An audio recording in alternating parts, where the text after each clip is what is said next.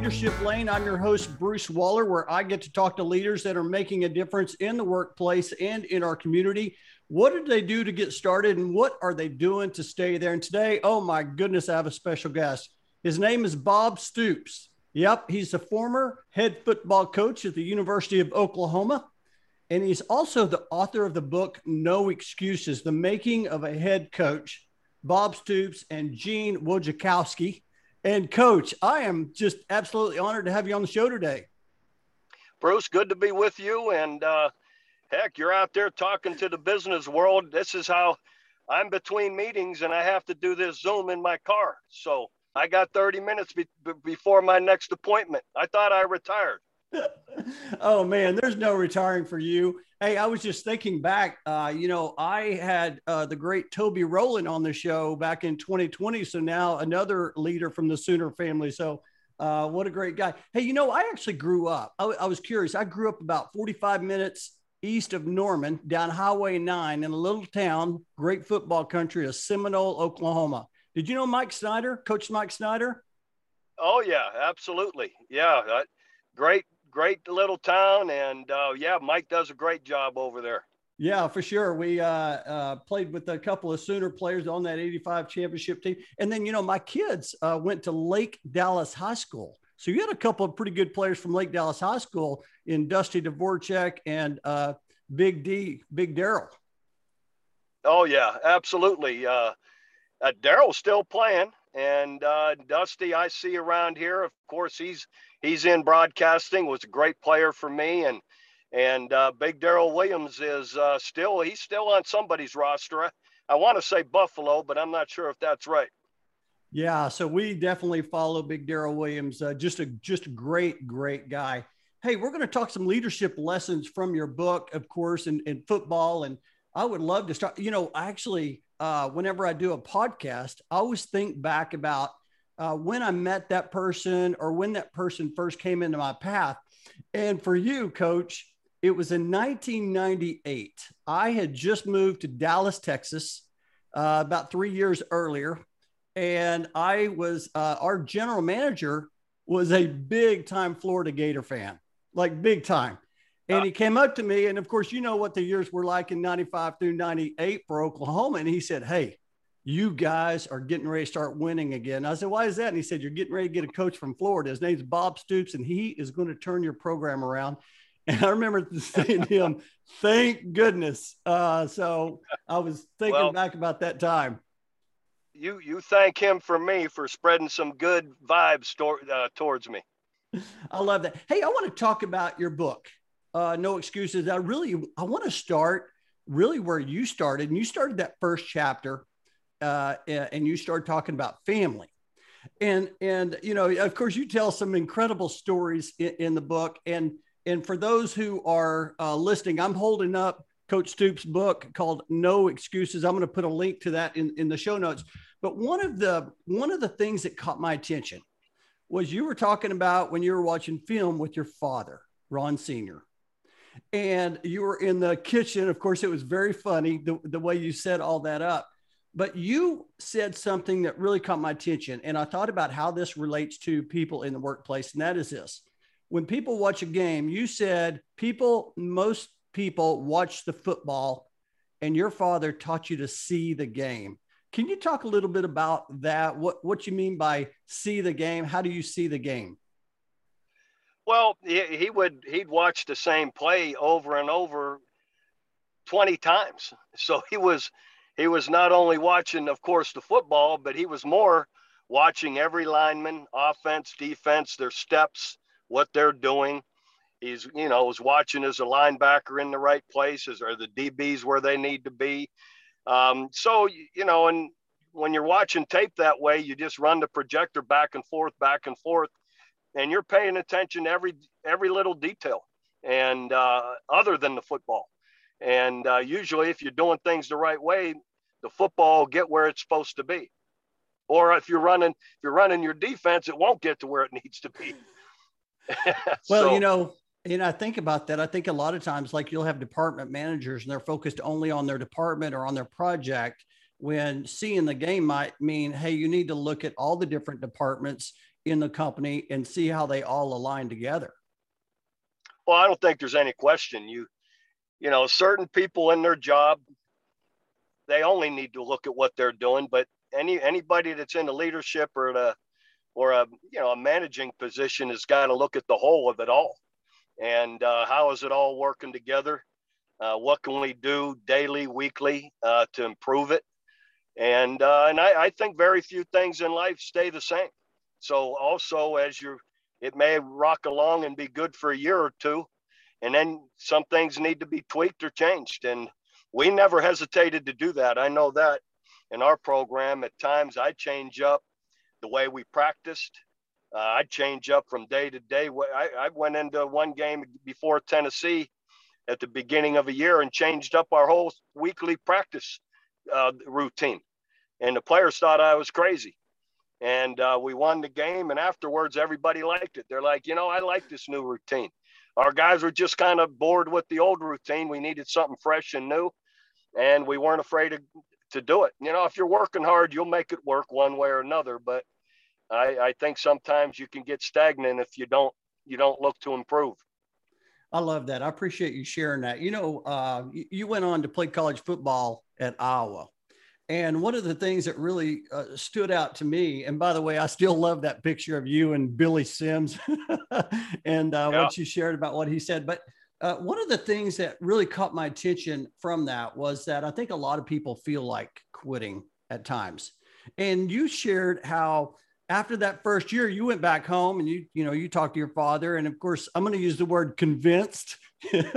he sort of convinced yeah. you to keep playing. But you know what what was it that just pushed you through to help you like find your lane and like find your role there? Well, uh, first of all, I, I was ready. I, in my mind, I was going to quit and leave Iowa uh, for a lot of reasons. And uh, I went home and talked about it one too many times in front of my father. And I was outside helping him clean up the yard, and he threw his broom down, had some serious choice words for me. And uh, and I thought, huh, that isn't how I thought it was going to go and uh, lo and behold, I was going back to Iowa. And uh, I went back and earned a starting job for the next four years. Uh, I started at safety, and you know, had I left, who knows what would have happened uh, throughout my life. But um, so his his tough love uh, pushed me back, you know, and and I made me go fight for it some more, and I earned it, you know. So I I think uh, the, the message I think sometimes people give up too early. Um, you know, it, it, anything worth having in life doesn't come easy. And, and as a parent, don't be afraid to give a little bit of tough love once in a while. Um, you know, everybody, you know, everybody needs it, you know, now and then. And uh, it sure made a difference, of course, in my life. And, uh, you know, and again, the experience I had playing at Iowa led to this entire career. So, uh, you know, uh, who knows again uh, what what would have happened had I left. I love that. Such great advice. I uh, I'm I'm curious. I always like to ask leader. You know, it seems like there's a common thread for for leaders in the workplace, and that is they all have people that help them get through a lot of different stages in their career. I, I call them mentors, and you share like a ton of people in your book that helped you. I, I, was just curious if you could just share maybe a mentor or, or, or someone that helped you through, and what was it that made them such a good mentor for you? Well, I, I think first it starts with my parents and my my father for sure. Uh, just mod trying to model after him. Uh, and I was in a high school that had some great, great coaches throughout the program that that were really strong men, that were great leaders that I kind of they rub off on you. And then, of course, you know, traveling to, you know, Iowa, I was around the most amazing coaches Hayden Fry, uh, Hall of Fame coach, Bill Snyder, Hall of Fame coach, Barry Alvarez, Hall of Fame coach. Um, and it goes on and on. Kirk Ferentz, Dan McCarney, head coaches, you know. So all these people, I was just really, really fortunate to have been influenced and around the right people that were great leaders strong leaders, and really quality, smart people. So, um, you know, that's those are the ones. And then it polished it all off, especially for me, was uh, working with Steve Spurrier, mm. uh, the ultimate leader, the ultimate competitor, and um, you know he he really uh, I emulated about everything I could in this program after what we were doing at Florida, and uh, and you know it was easy to do too. I really Coach Spurrier and I not only are just such close friends, we're very similar people. We're very much alike in in in our family values and spiritually and everything else. So it was easy to emulate, uh, you know, and and to, to follow Coach Spurrier. And uh, he remains uh, a very, very he and his wife Jerri incredibly close uh, to our family and to me uh, to this day. So. Uh, so anyway, and, and I just saw him a week ago and I had a golf match with him and hung out with him at the pool out there in Florida for a little bit. So, you know, you, you're you find the right people in life that that are really doing things in a special way do your best to to listen to them uh, watch them learn from them and don't be afraid to ask oh that's so good that is so good i love that i appreciate that hey you know uh, i was reading in your uh, your book the chapter called identity and it kind of remembered uh, reminded me of a time that i heard lou holtz talk about the thing he feared most was the perils of being number one. And you had talked a little bit about how you had that early success. I remember that national championship uh, year and incredible year. But you had talked about, you know, how much you enjoyed that chase. And I was just curious. There's a lot of people like that experience that success. How do you like? How'd you keep it going? Yeah, you know, I, I always uh, compartmentalized everything to me, enjoy that year as it happened. Love the chase of it all, the fight of it all, the struggle. Once it's gone, it's gone. And that was our mantra around our building and in our office. Even in recruiting, I get guys and they'd come. I said, just because we've won all these years doesn't mean you're going to. Mm. You know, everybody has to earn their stripes. We earn what we do every day, every month, every year, and and every year is a new one. So uh, you know, we're we're gonna work for it, fight for it, just like we always do. We'll try and structure some things if we feel we can make it better, you know, and our methods and how to reach those goals. Uh, never afraid to tweak those if we need to. But the the nut and bolts of it's going to be hard work, toughness, and earn it. You know, so as much as you can tweak and change things, it ain't gonna make it easier. You know, winning winning at the level we have is not easy, and uh, and anybody's winning that. You know, it's it's a lot of work, and and uh, I always made sure my players and coaching staff understood that that you know we got to go earn it again every time we go out there, and and always too we're gonna get everybody's best shot. Mm. So you know, once we had won uh, like we did and won the national championship, you better even be more ready the next day. Yeah, that's fantastic. I love that. I love that you know every year is different you have different players uh, just a lot of things are, are different hey you, you mentioned about recruiting I, I, I do want to touch on that because in chapter 13 you you have a chapter titled subjectivity and you said you know recognizing talent is an art it's an inexact science and how sometimes you take a leap of faith and sometimes you get big and other times you splat you talked a little bit about some of the players that you saw, not necessarily on the football field, but on the basketball court. I thought that was just fantastic. I would love for you to talk about uh, what you typically would look at when you were looking at, at recruiting, but also not just players. Like, how do you know like they're going to be a good coach? Because uh, you had you recruited some pretty good coaches too. Well, I think first of all, it's uh, character uh, the individual person and character. I don't want to be around anyone that, that I'm not around bad people hmm. at any time, anywhere. Uh, you know, I want quality, good people as assistants and, and even as a player. I don't care how good he is. If he's not about the right things, he's not going to be with me. Um, and then, and then everybody has a history and a track record, and and it says something about you know what you've done and who you are and what success you've had.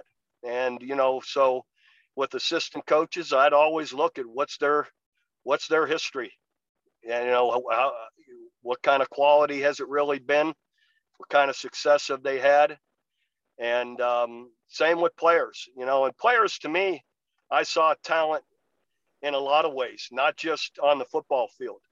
The basketball court's one of the easiest ways to spot it.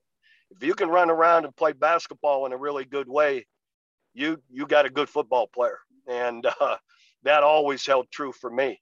And you'd be you'd actually laugh at, be surprised that you saw a group my team play basketball. We had a little tournament one time in the winter to break it up again, changing things up and changing up the monotony of all the lifting and running. Said we're going to take this week and we're going to everybody, you know, we had our leaders pick teams and we're going to have a basketball tournament every day. And man, you see our guys get out on that basketball court, you can't, your jaw drops. You're like, are you kidding me? You'll see a 300 pound guy going up dunking. You'll see a 300 pound oh, offensive lineman top of the key shooting threes and making them. I mean, it's you see little guys that can jump out of the roof that'll go down the lane and dunk. That's how I, I, I recruited our first team All American, Derrick Strait. In our first recruiting class, he wasn't being highly recruited. Derek ends up the Nagurski Award winner for the best defensive player in America and the Thorpe Award winner for the best defensive back in America. Well, I'm watching him play basketball. This is, you know, while I was recruiting him. I didn't watch five minutes of him practice. I looked at the guy recruiting him. I go, heck yeah, we're going to offer him. He was quick as all get out. He could go down the lane, dunk the ball, and he wasn't but 5'10, 5'11, shooting the ball from everywhere. I said, this guy's an athlete. And uh, anyway, that's just an example. I didn't take me probably less than five minutes to shake my head at my assistant coach. And then this is the first time I had seen Derrick in person. I said, absolutely, we're, we're, we're going to offer him. Yeah, it's fantastic. Yeah, you you talked about Bradford, you talked about Murray. I mean, I just I just love the stories. Let me tell that one. DeMarco Murray, I'm recruiting another guy at his school that's already going to come to us. So I go through his school. DeMarco's finishing basketball practice. I hadn't seen him yet or offered him and the head coach convinces them to show him, show me a dunk. Well, he throws the ball off the back of the cement wall. The ball lands in the lane. He comes running from the top of the key. The ball's up in the air, grabs the ball and rams it through. The backboard shaking. And again, DeMarco's only six foot six one. And I'm like, are you kidding me? And I said, if this guy can do that, he, I said, I said to the coach, I said, now you tell DeMarco, because I'm not allowed to talk to him. He was a junior. Okay. I said, you tell DeMarco that that he's he's got a scholarship at Oklahoma and he can play any position he wants, and I meant it. so I offered him on the I offered him on the spot. Uh, he found a pretty good Same position. oh yeah, and and you talked about Bradford was good at everything. I mean, hockey, basketball, anything he picked up. He's a scratch golfer. He'd do anything, and you know the most accurate passer I've ever had. Yeah. He, oh man. Yeah. Oh, that, those are great stories. I just, lo- I love that. And that's one thing I love about the book. You can just see some of those insights. And what I, what I wanted uh, people to hear that people that are listening is that, you know, it's not just about the resume, you know, it's sizing people up. I love how you talked about when you recruited coaches, how values, how much, how important that was in character. Um, and so it's so much more than what you've done, but who you are. Well, sure. And, and let's face it, if you're in a big business or you're leading people, character is going to show up one way or another. You're going to have tough times or whatever it is, making decisions, and you want people that are going to make the right ones or ones that reflect who you are. Hey, you, uh, I, I, got a couple more, uh, uh, couple more chapters I want to talk about real quick. And one of those chapters is towards the end of the book, and it's called Why and you know of course you're, you're talking about you know you you, you left after an incredible uh, career at the university of oklahoma. But you know i was just thinking about you know uh, you thought about you know giving you know leaving at, at iowa and you decided to stay. And then you tell a story about jason white where he wasn't named the starter and all of a sudden he's disappointed and thinking about you know leaving. And then you know and then now here you are after an incredible career and then you make that decision a lot of people like they, they wonder, you know, it, uh, should they, you know, is, is it burnout? Is it fatigue? Is it time to leave? How did you know uh, it was time for you to actually leave? Because a lot of times, or how does, let me ask a different way. How do people know when they need to press down and accelerate and work harder? And when they, you know, it is time to leave? Any thoughts around that? Well, uh, mine was never burnout, and and of course we had just finished number four or five in the country and won the Sugar Bowl, so I nobody was displeased with what I was doing, uh, so I didn't feel any need to work harder. I just felt I just felt for myself in my life, it was the right time. Um, I tell the the story. There's a, and I'm I'm a I'm a spiritual guy, so I there's a story, and I, I won't say it correctly, but just because I'm not a minister or a priest or something that tells good stories about. Uh, but there's a parable about a guy that was drowning in a, in a in a house that kept filling with water, and the first pass by, there's a, a boat or something comes by, and he rejects it. Said he's praying to the Lord, surely he won't won't let me perish. I've been so faithful and whatnot. And then I don't know, two hours later, you know, something else comes by that could save him, maybe a helicopter, and he waves it on. Third, something comes by to rescue him, and he's still praying, got his eyes closed, and he doesn't even see the third venue that uh, vehicle that could have saved him. So in the end, he get he dies, drowns, and goes to heaven, and he's having an argument with God when he gets up there on how could you let me pass away, that you know, drown this way when I've been so faithful and good to you and on and on. And uh, and he says, well, if you were paying attention and opened your eyes, you would have seen I I gave you three opportunities not to perish. So in my not that I was perishing, but I I just felt I had gotten some signals in my in my world and in in my eyes that were why would I even think about this? It had popped up. For instance, I was driving to a game my last year, late in the season in the fall, and I saw a group of golfers. I go by the university course on the way to the stadium. And every year for 18 years, I'd think, look at these schmucks out there. They don't get to go play. You know, that they, they got a boring life out there golfing. I get to go and, and, and have a game and be on the field and da, da, da, da, da. And this last year I drove by and I thought, wow, those guys look like they're having a good time. And I was like, why that never entered my mind ever before. So little by little, you start to get some in my mind that maybe God's telling me something, and it's like, hey, and I'm not afraid. I wasn't afraid of it. I just thought, you know, it's been 18 great years, and you never know in life what else is going to come to you until you open yourself up to it. So I was like, hey, I'm. I told my wife, you know, before the last game at home, I didn't want her if I did act on it because I, I didn't have my mind made up, but I just want I didn't want her to be cheated out of the last game at home that this is what I was thinking that it might be a possibility. So I said, you know, and fortunately we beat Oklahoma State for the Big 12 championship. And I brought my family out to take a picture under the scoreboard with no one knowing whether I was going to do it or not. I love that. I was actually at that game with my wife, Dana, and my brother and, and my uh, sister and her husband, my mom and dad. We were all there. It was raining that day. I remember that. Um, and there was oh, no yeah. Big 12 championship game. Hey, I want, I know we only have about uh, four more minutes here, so i am going to kind of wrap up here, but there's something important that uh, another one I want to talk about. And you have a chapter titled Empathy. And empathy is a big word in the workplace, especially with, you know, the coronavirus and how people are working now and remote work and all of that. But you you share, of course, you share the the, the story uh, of your daughter McKenzie, and and I just uh, it's a really inspiring story. But you also talk about the importance of volunteering and uh, the empathy um, uh, in, in, regard to uh, the um, uh, I think it was the OU Children's Hospital. You spent a lot of time there, and you shared a lot of stories. how how important is that for you and and and, and leadership to to just be involved?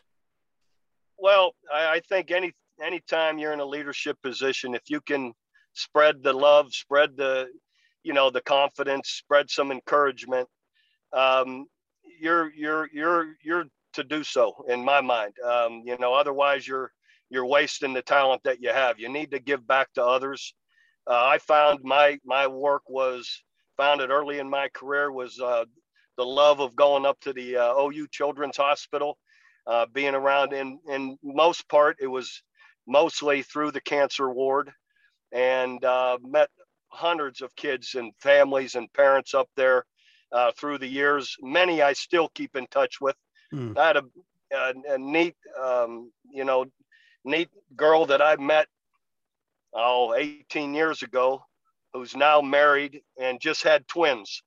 And I see her, you know, usually once a year for lunch, but she had she had sent me a, a text that she had just had twins and and uh, you know so there's just great stories like that and again many of them i still you know run into or keep up with or they'll call me uh, now that are healed. And then and of course then there's the the really difficult stories. You may run into a parent who you know their child didn't make it. And uh, mm. and it's just you know it's always hard but that never kept me from going back. I always felt you know uh, no matter what you got to keep going back and give them takes their mind off of maybe the pain and the treatment if you sit there and spend an hour with them and play a game with them whatever it is it it gives them and it more than anything i felt it makes them know they're important and hmm. and that they that they matter you know more than anything that was that was my big purpose I love that. I love that purpose. You know, that's so important. Uh, I, I love how you shared all of that, the stories, and I'm going to uh, I'll link that in the show notes too if somebody wants. As a matter of fact, I think I saw something where you shared on social media about hey, uh, we're we're raising some money for the Children's Hospital, so you you continue to stay involved in that. Uh, so I'll put a link to well, that I, as well. Yeah, I do. I do cameos that all the proceeds go to children's organizations from Norman, Oklahoma City. So that's part of my. It's part of our foundation. Uh, I have a that you'll love it. We have the head ball coaches. I stole it from Coach Spurrier, uh, uh, HBC Champions Foundation, and on my foundation, it's with Lincoln Riley and Barry Switzer, and uh, and all our proceeds from the foundation events that we do again go to children's organizations here locally. Well, I will definitely put that information in the show notes as well. If somebody wants to learn more about that and wants to get involved in somehow, that way they'll have that information. Uh, I'm, I'm, I'm going to wrap it up. The last question. Um, you, you now, you know, the football season, this is actually going to be played the opening day of uh, OU season, September the 4th. Uh, but you're going to be in a new role. What are you most energized about that? Yeah, I'm, worth, I'm with the great team with Fox uh, Sports and, um, I'm with Big Noon Kickoff. I'm going to be on the pregame show from 10 Eastern to noon Eastern. And um, it's with, you know, Rob Stone, it's with Reggie Bush, Matt Leinart, and Brady Quinn. I replaced, uh, people may be familiar with Urban Meyer was on it the last couple years. And so now I replaced Urban on the show. So I'm really looking forward to it. A great group of people to work with, um, a lot of fun. And um, I think it's, it's going to be exciting to be uh, just to be out there in a different way. Coach Stoops, it's been an absolute honor just having you on the show and, and just sharing your wisdom and perspective. I'm confident this is going to help someone out there that's uh, listening right now. And I just wanted to say thank you for doing that. Oh, thank you for having me on and all the best to you and everybody listening out there. Hey, Boomer Sooner, can't wait for the football season to begin. And I'm rooting for you, wishing you the best and continued success. All right. Thank, thank you. Boomer Sooner to everybody. Thanks, Coach.